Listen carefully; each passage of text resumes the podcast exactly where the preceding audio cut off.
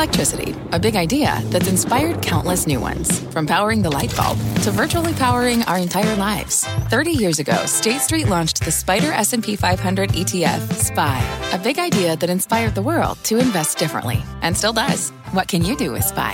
Before investing, consider the fund's investment objectives, risks, charges, and expenses. Visit ssga.com for a prospectus containing this and other information. Read it carefully before investing. SPY is subject to risks similar to those of stocks. All ETFs are subject to risk, including possible loss of principal. Alps Distributors, Inc. Distributor. Hitting session highs as we speak. Stocks are higher ahead of key inflation data tomorrow morning. Will that report clear the way for a year end rally? This is the make or break hour for your money. Welcome everyone to Closing Bell. I'm Sarah Eisen. Take a look at where we stand right now in the market. Getting a nice rally up 1% on the Dow, about 359 points or so. The S&P 500 up almost a full percent. You've got 10 out of 11 sectors stronger right now. Consumer discretionary, only one in the red. That's because of Tesla, which is down more than 5%. Everybody else is higher. Energy is leading the pack, up more than 2%. Crude oil rallying more than 3% today. The NASDAQ also bounces back up three quarters of a percent. Remember, we're coming off of a down week and a week where oil prices lost 11%.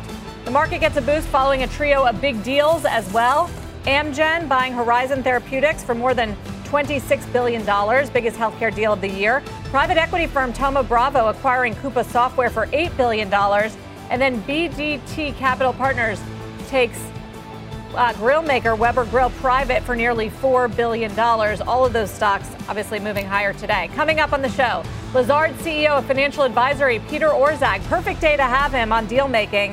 Find out whether the market is, exper- is about to experience even more M&A. But first, let's get straight to the dashboard with senior markets commentator Mike Santoli on a week where we have the Fed, the ECB, and the Bank of England all expected to hike 50 yes. basis points. They all are. Of course, we get the CPI number before any of that. So the market realizes that, that really these decisive catalysts are ahead of it. But we've been kind of holding in this tight range. I think it's a pretty well hedged market. You've actually seen the last 10 days or so some pretty high readings of people buying downside protection and put options. And the market has held up above where it sort of had to, 3,900 ish level uh, at the lows recently. Today's action, even though we're pushing the highs on the day, basically is entirely contained within Friday's range. So again, coiling pretty tightly here ahead of that CPI number. And I keep pointing out, you can go back to May and be at these same levels. So up here, soft landing seems more likely. Down here seems less likely. We're somewhere in the middle at the moment. Now take a look at this chart of the S&P 500 relative to an index of every stock that's not in the S&P 500. It's called the S&P Completion Index. That's the ETF that tracks it.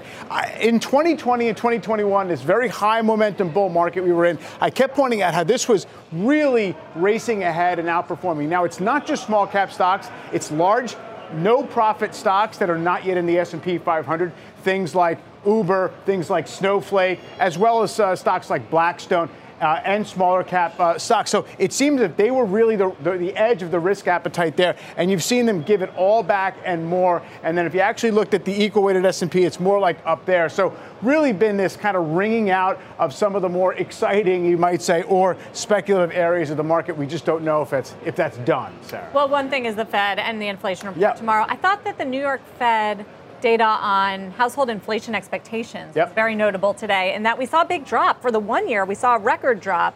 And for some of the other, that, that's got to be reassuring for the Fed. The market did respond to that, even though it seems like in historically this is not something the market tends to move on. Uh, you did start to march higher in equity market when you got those numbers. Yeah, sort of counteracts the hot PPI report exactly. we saw last week. Mike, thank you. We'll see you soon. Mike Santoli. Big week ahead for the U.S. As Mike mentioned, tomorrow we get November CPI, Consumer Price Index, the Fed decision out on Wednesday, and then November retail sales on Thursday. Joining us now is Sameer Samana from Wells Fargo Investment Institute. Sameer, it's good to have you. Looks like we're getting a tick up here in the market. You, you see this as positioning ahead of the inflation report tomorrow? Yeah, and you know it stands to reason. I mean, you've seen rates falling, you've seen credit spreads falling, you've seen the dollar falling, you've seen oil falling, which you pointed out. I mean, all of those are good for markets, at least from the standpoint of they kind of take the pressure out of the system with respect to financial conditions easing, and then oil, you know, kind of being that double whammy of higher inflation and crimping the consumer. Um, that's been you know kind of a really nice thing going into the holiday season. So at least right now, things are looking you know pretty rosy for equity markets. I think the tricky part is you know, probably the next 5% is driven by where CPI comes in. Unfortunately, after that, even if you get up to that 41, 4200 level, things get a lot more difficult because, again, I think inflation comes down to 4% or so pretty easily. It's after that that things get tricky. Right. So is that so that so that sort of sums up your view and your outlook. We brought you on to talk about the 2023 outlook. So you're are you telling your clients to fade any rally we're getting in the next few weeks because you're pretty bearish for next year? You know, in the near term, you know, we think the first half will be pretty dicey. Um, that being said, our target for next year is 4,300 to 4,500, so we do see some gains from current levels. Mm. Unfortunately, I think markets are looking past the valley that we see probably kind of in that first quarter area. So weaker in the first half, and then what? The Fed stops and you turn bullish? Exactly. So inflation does come down Exactly. So inflation will come down from four, probably closer to two and a half if we're right, into the, the very you know, end of next year. And what that'll do is it'll set the stage for the Fed to cut interest rates. We also think that a recession should be the base case for investors next year. It's probably a much needed, you know, kind of ingredient for inflation to come down to have a recession. And so once that recession happens, once inflation comes down, the Fed then starts to cut interest rates. And with markets being as sensitive as they are to easing policy, we think they'll have a pretty good recovery in the very last part of 2023.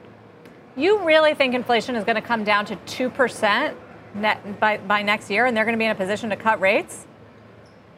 We do, and a lot of that has to do with the base. Well, how do you how do you so have the visibility there? It, it's not that's not consensus. I feel like everyone expects it to come down next year, but not all the way down to two percent.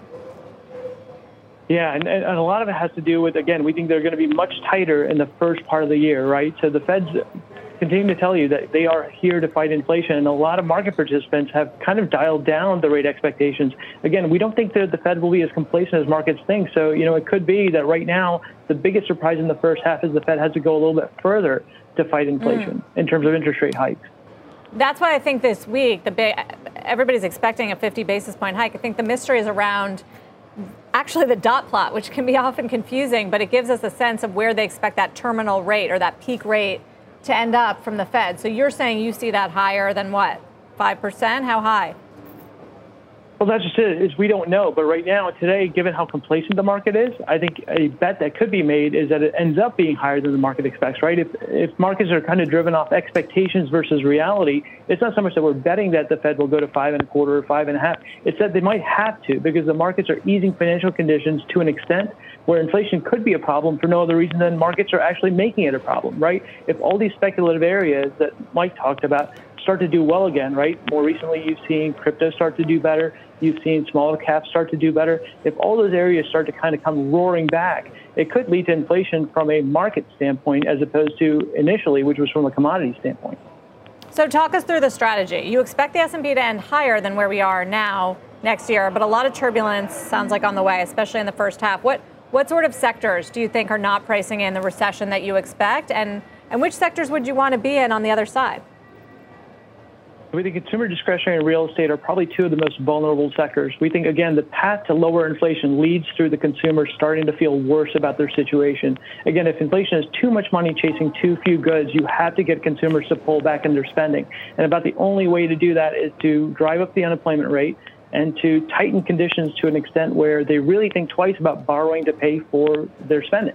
And so we don't like consumer discretionary. Real estate is very heavily tilted towards still now residential real estate, towards back to the office. Again, not saying that there isn't progress being made, but it's still pretty slow and they're very rate sensitive. So we would also be underweight on real estate. Um, the areas that we like are energy, technology, and healthcare. Mm-hmm. We think there's a lot more durable demand for those types of goods and services, and we think they'll be able to power their way through the recession because of their earnings growth.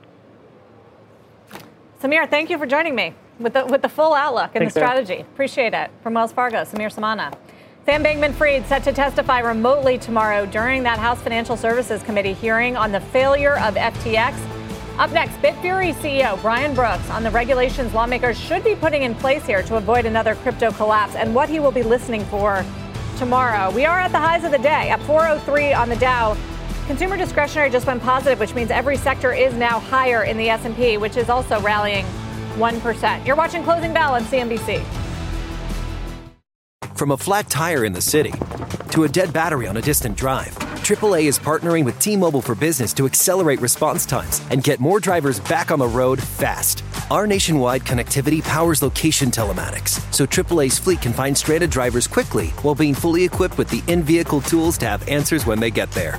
This is elevating the member experience. This is AAA with T Mobile for Business. Take your business further at T Mobile.com slash now. When it comes to your finances, you think you've done it all saving, researching, investing. Now you can take those investments to the next level with Yahoo Finance, our sponsor today. I have an investment account with Schwab and a 401k with Fidelity, and I use Yahoo Finance to consolidate them so it's incredibly easy to manage. They've been helping great investors like you for over 25 years. So, whether you're a seasoned investor or just looking to level up, Yahoo Finance can simplify things, putting all your tools and data in one spot. Yahoo Finance takes a 360 degree look at the financial news cycle from breaking news, original editorial perspectives, analyst ratings, independent research, and customizable charts. They've got you covered. You can see all of your 401k and other investments by securely linking your brokerage accounts. Yahoo Finance gives you insights and helps you see your wealth in its entirety. That big picture perspective helps smart investors become even better. For comprehensive financial news and analysis, visit the brand behind every great investor, yahoofinance.com, the number one financial destination. yahoofinance.com. That's yahoofinance.com. FTX CEO John Ray releasing his testimony ahead of tomorrow's House Financial Services Committee hearing on the crypto exchange's collapse. Our Ylan Mui with the details. And Ylan, this is the guy that oversaw the Enron bankruptcy as well. Yeah, he has seen many types of financial failures, but he really puts this one in a category of its own. In his statement, Ray promises to maximize value for FTX customers and creditors to help mitigate the harm suffered by so many. He blamed the collapse of FTX on the absolute control wielded by a very small group of grossly inexperienced and unsophisticated individuals who failed to implement virtually any of the systems or controls necessary. Now, just a few of the examples that he details senior management had access to systems that stored customer assets private keys without effective security controls or encryption, the ability of Alameda to borrow funds from FTX without any effective limits, commingling of assets, and the lack of documentation for nearly 500 transactions within FTX. Now, Ray also defended the inclusion of FTX US in the company's bankruptcy filing.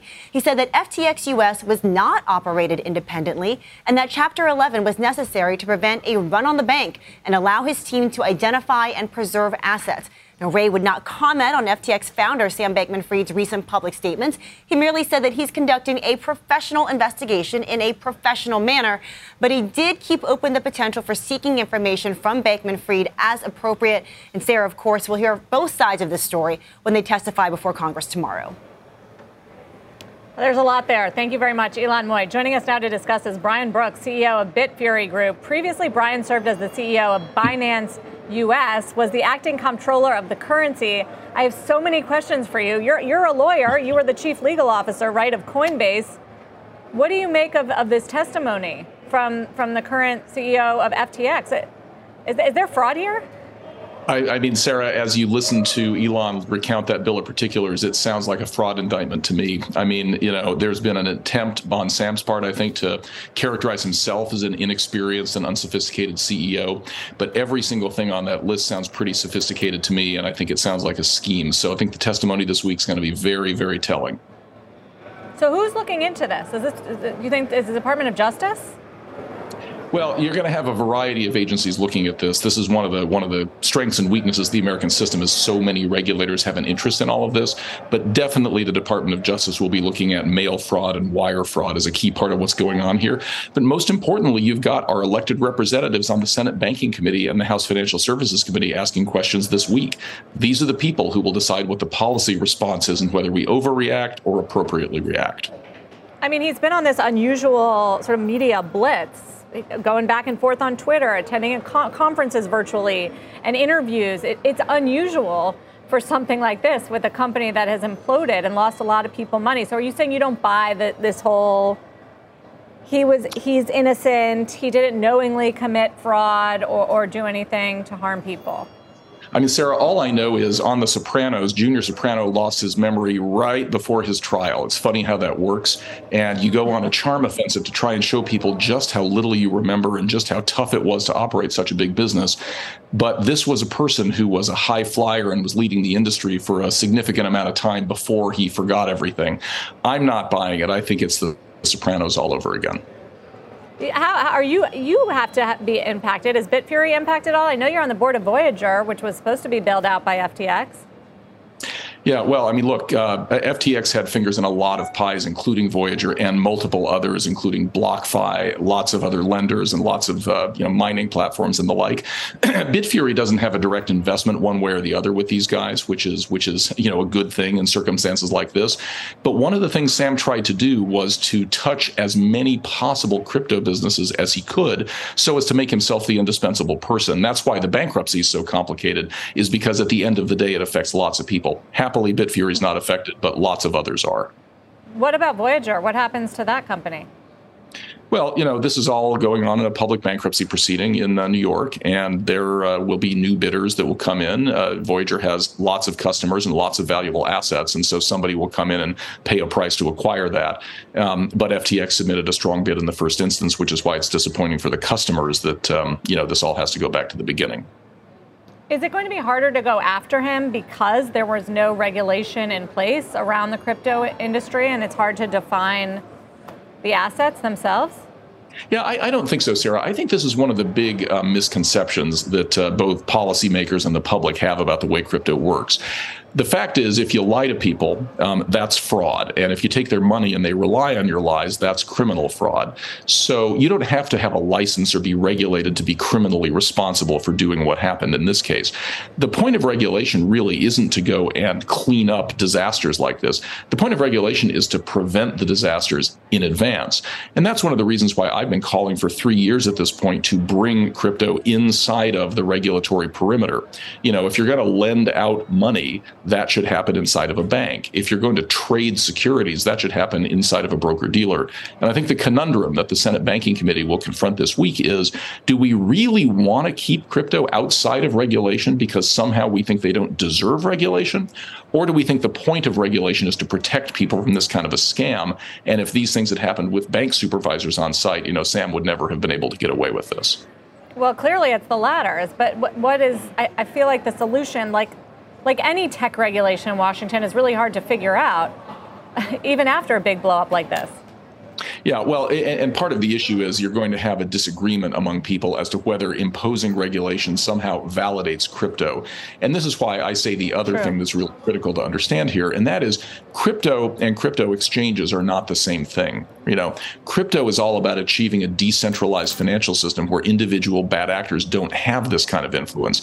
Exchanges, on the other hand, are no different from investment banks. You know, FTX is not that different from Goldman Sachs. They're buying and selling an asset. And at Goldman Sachs, they do that under supervision. At FTX, they didn't. So to me, the solution is not that complicated. We just need to see it staring us in the face.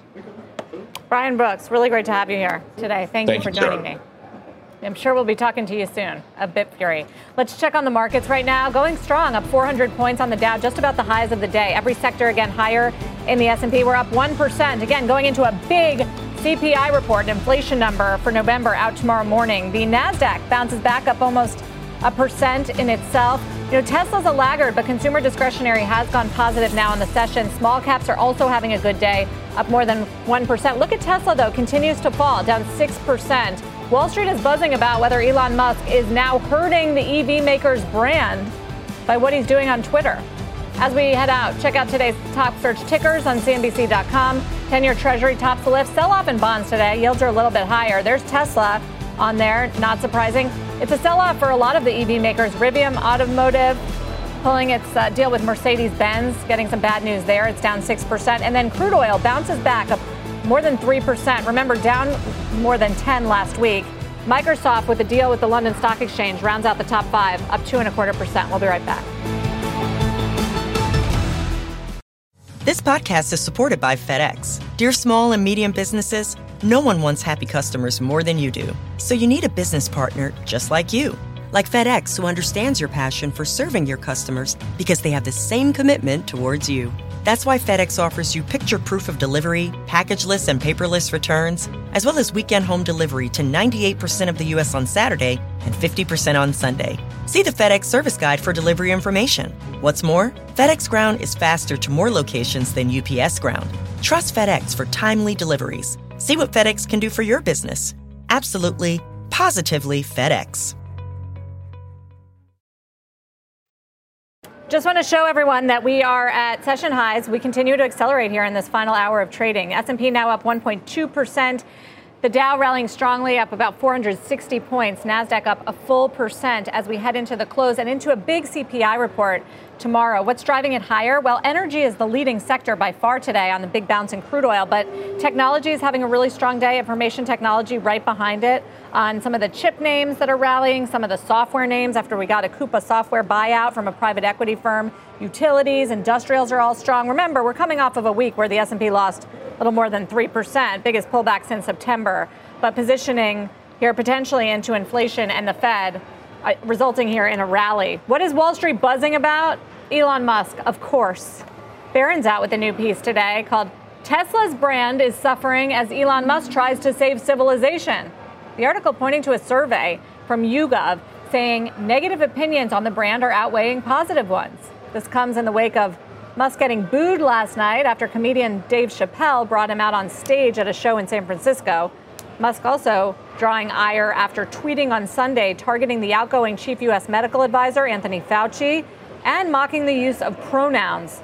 Shares of Tesla are down more than 6% today. We're near the lows of the session for that stock, falling 25% now since he took over Twitter. And the effect on Tesla's brand is getting noticed by Wall Street. New Street Research analyst Pierre Ferragu writing on Friday, quote, Impact on brand perception in the general public is both visible and material, although he notes it isn't likely to affect car buying behavior in the near term. Let's bring in Mike Santoli. It, hard to ignore the fact that Twi- Tesla is being dragged down by Twitter, which is no longer a public stock. There's no doubt. Make sense? Since the Twitter deal closed and Musk was the owner of it and started to very publicly, you know, kind of tweet and, and, and politicize things, there has been an acceleration lower in Tesla shares. It has underperformed pretty profoundly since that point. There is a lot else going on, though. Yes, the brand perception, it does seem like it certainly hasn't helped. Um, in terms of potential Tesla buyers. The other piece of it, though, is you know this was one of the most expensive, overloved mega cap stocks one year ago, and that unwind has hit a lot of others. It, on a one-year basis, it's basically performed the way Amazon has, the way Nvidia has. So you know, you can sort of say that's also happening, uh, you know, below the surface. Just this general retreat from these stocks. By the way, Tesla's still up something like 600% on a three-year basis, meaning there was just a lot of air to come out of it, and it continues to come out accelerated because of a lot of these issues. If I were a Tesla shareholder, I would be very annoyed. Exactly. It seems like he's, first of all, only focusing on Twitter at the moment. Distraction. Picking a lot of fights. What about financial liability? Could he pull a Solar City?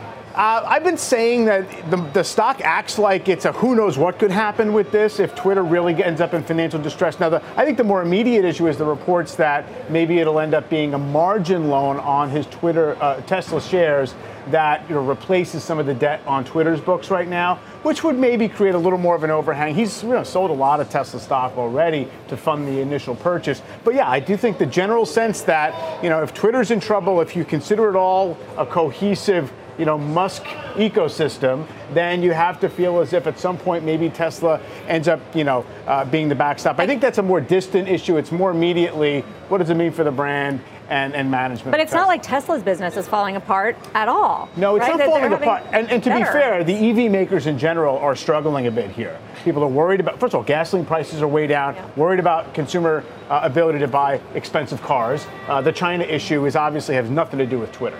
Right, and that's a wait as well. Yeah. Mike, thank you. We'll see you in the market zone. Mike Santoli. When we come back, Lazard CEO Financial Advisory Peter Orszag on whether today's huge day of deal making is a sign that there's more M&A on the horizon. We'll be right back. Today's been an old fashioned merger Monday. Amgen buying Horizon Therapeutics for nearly $28 billion, biggest healthcare deal of the year. Thoma Bravo buying Coupa Software for 8 billion, and BDT Capital taking Weber Grill private in a deal valued close to $4 billion.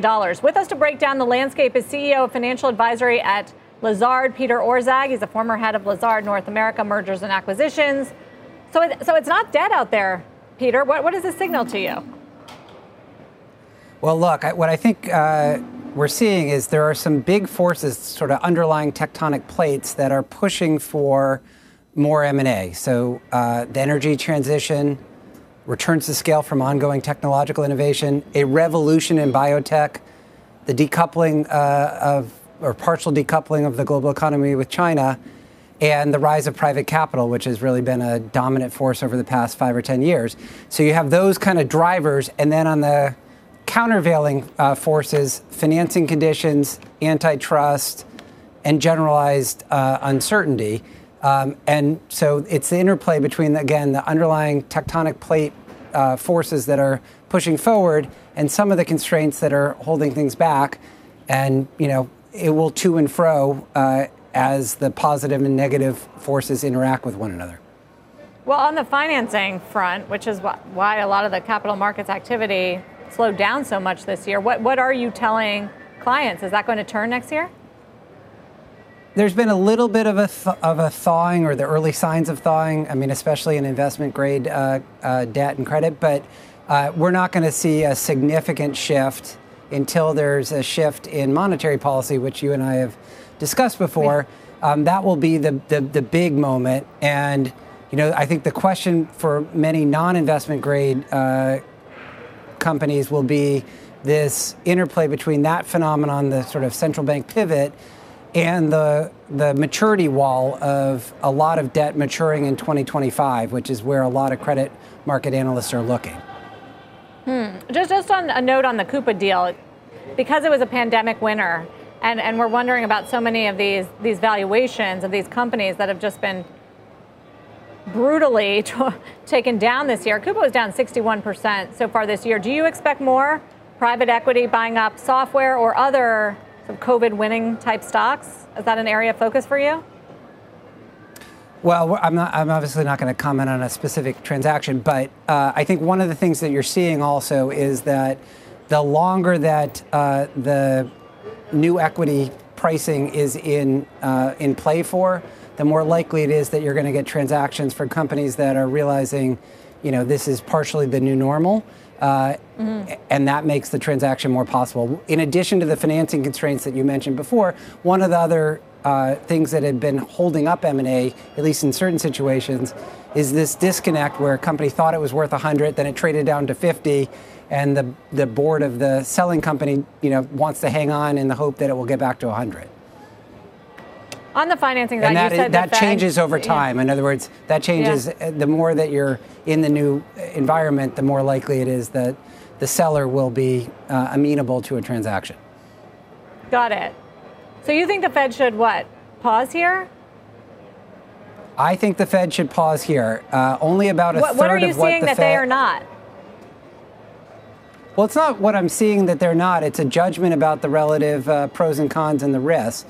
Um, something like two thirds of the impact of what they've already put into the pipeline has not yet hit the economy. In other words, we've only seen about a third of what they've done to date.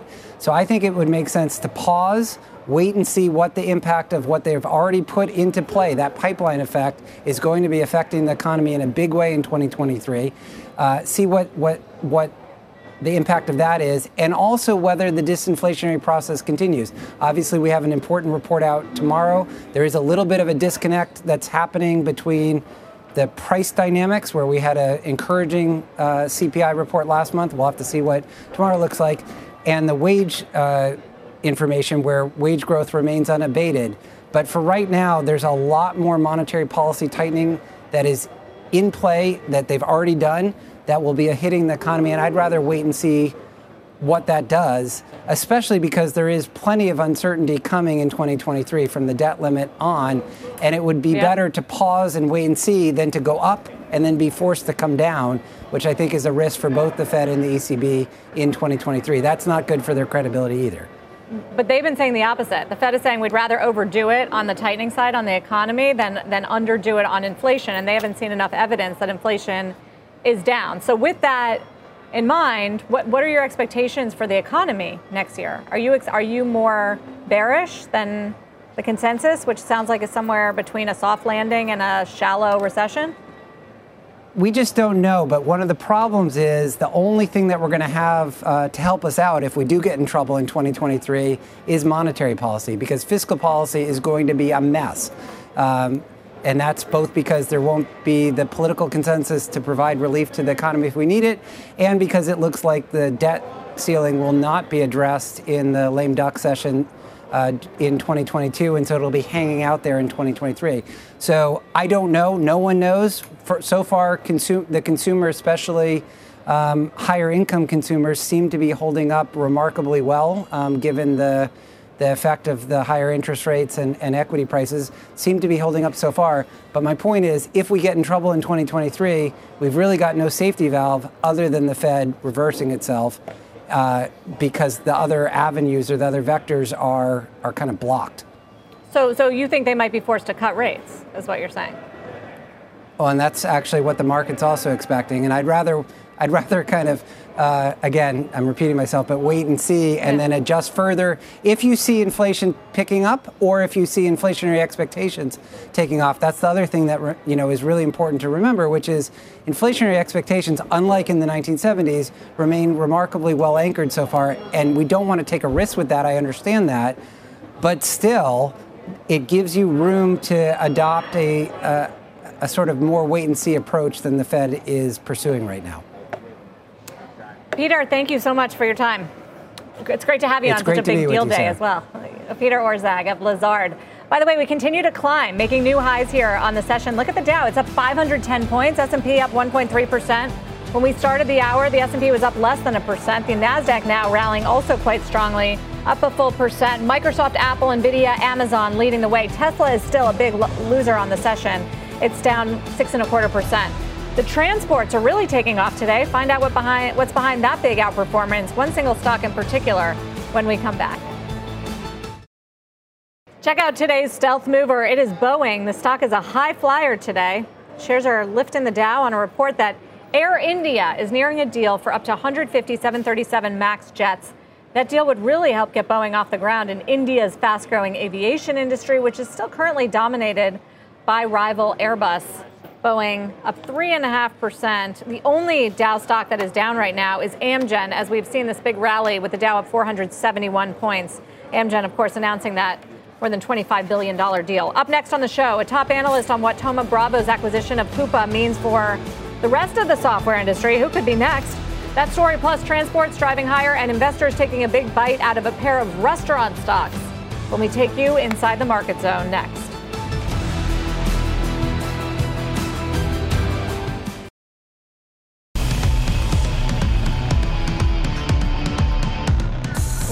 In the closing bell market zone. CNBC senior markets commentator Mike Santoli here as always to break down these crucial moments of the trading day. Plus, RBC Capital Markets, Rishi Jaluria on Coupa Software, and Frank Holland joins us on Oracle. First off, let's talk about this rally we've seen in the final hour of trade. We're right off the session highs right now. The Dow's up 470 points, S&P 500 up one and a quarter percent, and the Nasdaq, Mike, also zooming. So are small caps. Uh, it's getting broader and, and it's getting stronger throughout the hour. Why? It's got the look, uh, Sarah, of a rally that uh, people deciding let's not get too negative heading into the CPI number tomorrow. I'm not sure the market's necessarily sniffing out anything specific, but the S&P was down nine of the last 11 trading days coming into today. Uh, we're down, you know, coming into today a couple percent off of what we finished November. So it seems as if uh, getting into neutral means perhaps buying or at least covering some shorts. At the same time, volatility index is up a couple of points. So we have the, the makings of people seeing the, uh, the ability for the market to have a pretty sharp move one way or the other. Uh, there are also these reports of JP Morgan coming out saying if we get a super light CPI number tomorrow, like well under 7%, there could be a real ripping rally in the S&P, but they say there's only a 5% chance of that. So not sure who's putting big money behind a call like that. Maybe people are just getting overly negative yeah. after PPI last week and, and some of maybe the mixed signals. I wanted to hit the transports in particular because look at those stocks. They're leading the rally today. The Dow Transports up more than 3% right now, rebounding from the worst week for this group since September. It's also one of the best performers so far this quarter after soaring 18%. Some of the big winners today include JB Hunt, American Airlines, Norfolk Southern, and UPS. We always watch this, Mike, because you know, if, if, if, the recession probabilities are piling up, it wouldn't necessarily be so strong. It's very cyclically sensitive. For the year, transport's down about 14%. What does it tell you? It seems a similar uh, move as the broader market here, where it's just, you know, let's make sure that we don't foreclose on the possibility of getting a little bit of a refresh on growth. The China reopening story greeted everybody this morning. Uh, you have diesel fuel is down cheaper than it was before the, uh, the Ukraine war started. So there's a, a few things out there that say uh, if you really were selling the cyclicals and the transports in particular, because you thought the economy was quickly skidding. Maybe that doesn't seem like as solid a bet just now. Again, I don't really see it as being very news driven, but the likes of FedEx, UPS up a couple of percent each uh, tells you it's much more about uh, folks making sure that they're not leaning against this economy too hard. No, and oil up 3.4%, to your point. Very strong. Energy yeah. stocks up nicely. They're at the top of the market right now. Coupa Software soaring today on news. Private equity firm Thoma Bravo will buy out the company in an $8 billion deal. The purchase at $81 a share puts Coupa stock at a roughly 77% premium to its stock price three weeks ago before reports of the deal surfaced. For what it means for the rest of software stocks, let's bring in Rishi Jaluria, software analyst and managing director at RBC Capital Markets. How, how many Coupa software deals like this are there, Rishi, in your space? Hey, and that, that, thanks so much for having me. Look, I, I think there's there's no shortage of this. Um, you know, if, if I think about with, with Coupa, you have an asset that has uh, strategic value, that has good technology, uh, that that hit a lot of speed bumps along the way and had some execution issues, and uh, maybe even lost a little bit of investor confidence uh, over over time. Uh, and so, you know, we, we refer to these as kind of stalled growth companies, right, where, where just the asset isn't optimized, but there's still technology and strategic value. And we think that there's a number of them, right? We could look at, a, you know, a New Relic. We could look at a box. Um, you know, they're, they're, you know, maybe DocuSign if the stock was a little bit cheaper. There's a lot of these businesses out there that we think would be great fits within private equity for all those reasons. What did, what did you take away from some of the details on this deal, the price, the fact that, that reports indicate there were multiple interested parties. Looks like Vista was one of them, and Thoma Bravo came in above it, and, and where this fits in in the PE portfolios. Yeah, absolutely. I think I think a number of things were surprising. I think number one was maybe the weakness of the business. Um, you know, and, and, they they talk about some of the forward-looking indicators. Um, it, it's it's really tough, and I think it speaks to you know some of the macro pressures plus sales execution issues uh, that Coupa was facing. Uh, but I think the, the, the biggest surprise was the amount of parties that were interested in, in, in Coupa. I mean, it was a double-digit number of parties. Uh, both financial and strategic that were looking at Coupa. And, and, you know, most likely it was a bidding war between Vista and Thoma, and, and, and Thoma ended up winning. Uh, you know, in terms of where it fits in the portfolio, I think the, the one that everyone's kind of leaning on right now is Thoma Bravo closed Anaplan earlier. Uh, and yeah. so there's a fit of having kind of a back office systems where it's spend management and planning all together in one. And you know, it's it's obviously easier said than done, but it could be really interesting. Mike Santoli, what do you make of the the deal price and and you know the the, the argument that there are other software stocks in here that just look too cheap?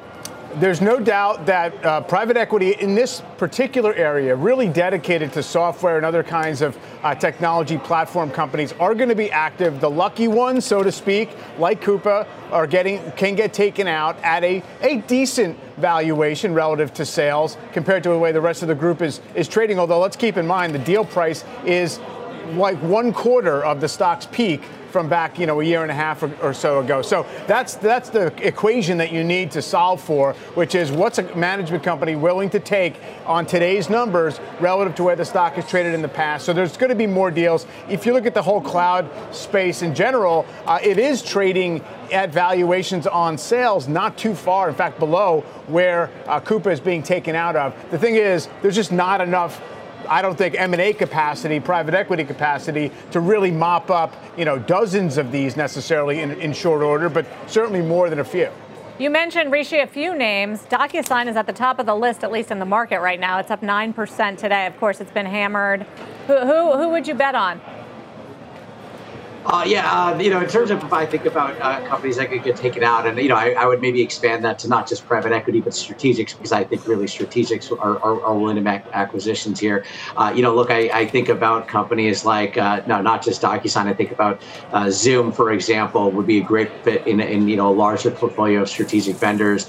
Dropbox, I think, would be another one that I, I, would look at and say this would make a lot of sense. Um, you know, I think about companies like New Relic, where there is an opportunity to layer on different pieces of technology technology at the observability puzzle, and, and that would be a great kind of private equity asset uh, uh, to look at and do a lot of the turnaround behind the scenes. Uh, so as I really just kind of think out, I mean, there's there's no shortage of candidates out there, and these are all stocks trading significantly below uh, where Coupa is getting taken out for, um, and and you know just seems to make a, a lot of sense within either uh, financial or strategic portfolio. Rishi, thank you. Appreciate you joining us and naming some names for us as well. Managing Director, RBC Capital Markets. Goldman Sachs serving up two calls on the restaurant stocks today. So is the downgrade of Cheesecake Factory and Chili's parent Brinker International to sell from neutral. Analysts there are seeing underperforming traffic trends at both of these chains and are warning elevated prices at the Cheesecake Factory could squeeze the mid to higher income consumer that they serve. Then on Brinker, Goldman does see long term profitable growth, especially given turnaround efforts at Chili's, but warns of sales and margin pressure at least through next year. It's not all bad news in the restaurant space, though, today. Goldman maintains its buy ratings on Chipotle, McDonald's, Yum, and Sweetgreen. Mike, I wonder how much of it has to do with, with the income bracket that these, that these companies are catering to and where the pain is being felt right now in the economy. Yeah, it certainly has something to do with it. We're, we're getting into a year where you're not going to have uh, any kind of broad sort of reopening effect, pent up demand for people going out, tougher comparisons, and probably limits to how much they can further raise menu prices at a time when it's still, you know, a pretty sticky uh, labor market for them to try and hire. And so I think all those things fitting in. Now, food costs are definitely eased back, so I don't think it's it's dire necessarily if the economy as a whole holds up probably isn't as if uh, these stocks are in, in real trouble, but just those preferences to, you know, Chipotle, McDonald's, those are much more the defensive, steady areas. Even though Chipotle is an expensive stock, it's shown that it can grow in a lot of environments. Yeah, Yum Brands too would put in that in that yeah. basket. Look at Oracle. It's a big name set to report earnings after the bell. Our Frank Holland here with the key number to watch for post close. Frank. Hey there, Sarah. Uh, Oracle shares, they're outperforming, moving 30% higher in Q4. The big question for this report will be cloud revenue. Last quarter, the company saw substantial growth, breaking from the previous four quarters. You see the trend right there. Oracle provides subscription services and infrastructure for cloud, making it an option, if not a true competitor to the hyperscalers. These numbers will provide a lot of insight into Oracle's growth. We also want to look at deferred revenue numbers. This is yet another proxy for demand. We've seen softness from many other cloud players, most notably Salesforce recently when it comes to demand. If they see a better uh, showing in these, these numbers than the estimates, it could lead to a big pop for this stock, according to analysts. Got it, Frank Holland. Frank, thank you very much. Up 1.5% into earnings. Mike, just want to hit the broader market because we are seeing this big rally. We've talked about it ahead of a bigger inflation report for the month of November due tomorrow. We're out up about 1.36%, so just about the highs of the day. Let's just game this out. So within the inflation report, I'm going to be watching food because that one's been stubbornly high, especially at home food, which is a grocery price sort of indicator. What, what else? Rent prices have been a big component yeah. for why inflation has, has remained high. We're, we hear anecdotally they're starting to roll over, but who knows? Yeah, and it just isn't going to show up in a timely way in the government numbers. I think rent, and just in general, the services side of the economy is where people are more concerned about the stickiness of inflation. BlackRock out today saying, look, it just doesn't look like it's easing up. They're pretty bearish on stocks uh, because of that. But I do think that's going to be where the focus is. And then, of course, is the number going to be any different than consensus to the point where it disturbs the current outlook for what the Fed's going to do and say the next day? Is it going to move, you know, the, the ultimate consensus upside target rate for the Fed funds rate just with, with this one number? Probably not, but I think the market's going to have to necessarily trade that prospect after we do get uh, that results. And of course, as we said earlier, folks are at least open to the possibility that a very cool CPI number means that there could be some pent up rally potential just because we are getting into that year end phase and people feeling underinvested. Yeah, but a very hot CPI number then could yeah. go the opposite, especially with a setup like this. Dollar stronger. Treasury selling off, a little bit of curve flattening here, but high, higher yields. Uh, we've got just about two minutes to go in the trading day. What are you seeing in the internals as we go into the close at the highs? Yeah, they strengthened uh, throughout the day, as you might expect, Sarah. So there you see, better than two to one advancing to declining. Again, not a huge, super high volume, heavily traded day. Did want to take a look at uh, the pharmaceutical stocks relative to biotech. You know, we're talking about M&A, talking about the prospects for deals. That's a two-year chart, so it shows you big pharma is a defensive group. They they obviously have been very stable. Uh, biotech has suffered, and its opportunistic deals, no doubt, are likely to happen, even if it's not going to drag the entire biotech index to close that big gap. Volatility index mentioned earlier has really perked up in the mid 20s. Clearly, people see the, ability for a pretty sharp reaction to whatever happens tomorrow. Uh, we're well up off the lows there, too. So we, we bottomed out around 19 not too long ago, about a week ago. Here we are at 25, Sarah. All right, Mike, as we head into the close, up 522 points on the Dow. One Dow stock in the red today, and that is Amgen on a huge mega deal uh, that it is buying Horizon. Everybody else is higher. Home Depot, Microsoft, and Boeing add the most points to the Dow's rally right now. S&P up 1.4%. Again, we're coming off of a week where it lost more than 3%, worst week since September, but quite a sharp rally here into the close ahead of that CPI report. The Nasdaq comp, it's up one and a quarter percent as well. What's leading? Microsoft, Apple, Nvidia, Amazon, Comcast with a positive rating for our, our parent company today on the sell side research firm. Tesla's a big notable loser on the day with all the Elon Musk Twitter drama. Tesla's going to close down more than 6% with the S&P 500 closing up almost 1.5%. That's it for me on Closing Bell. See you tomorrow into overtime with Scott Wapner. This podcast is supported by FedEx. Dear small and medium businesses, no one wants happy customers more than you do. So you need a business partner just like you. Like FedEx, who understands your passion for serving your customers because they have the same commitment towards you. That's why FedEx offers you picture proof of delivery, packageless and paperless returns, as well as weekend home delivery to 98% of the U.S. on Saturday and 50% on Sunday. See the FedEx service guide for delivery information. What's more, FedEx Ground is faster to more locations than UPS Ground. Trust FedEx for timely deliveries. See what FedEx can do for your business. Absolutely, positively FedEx.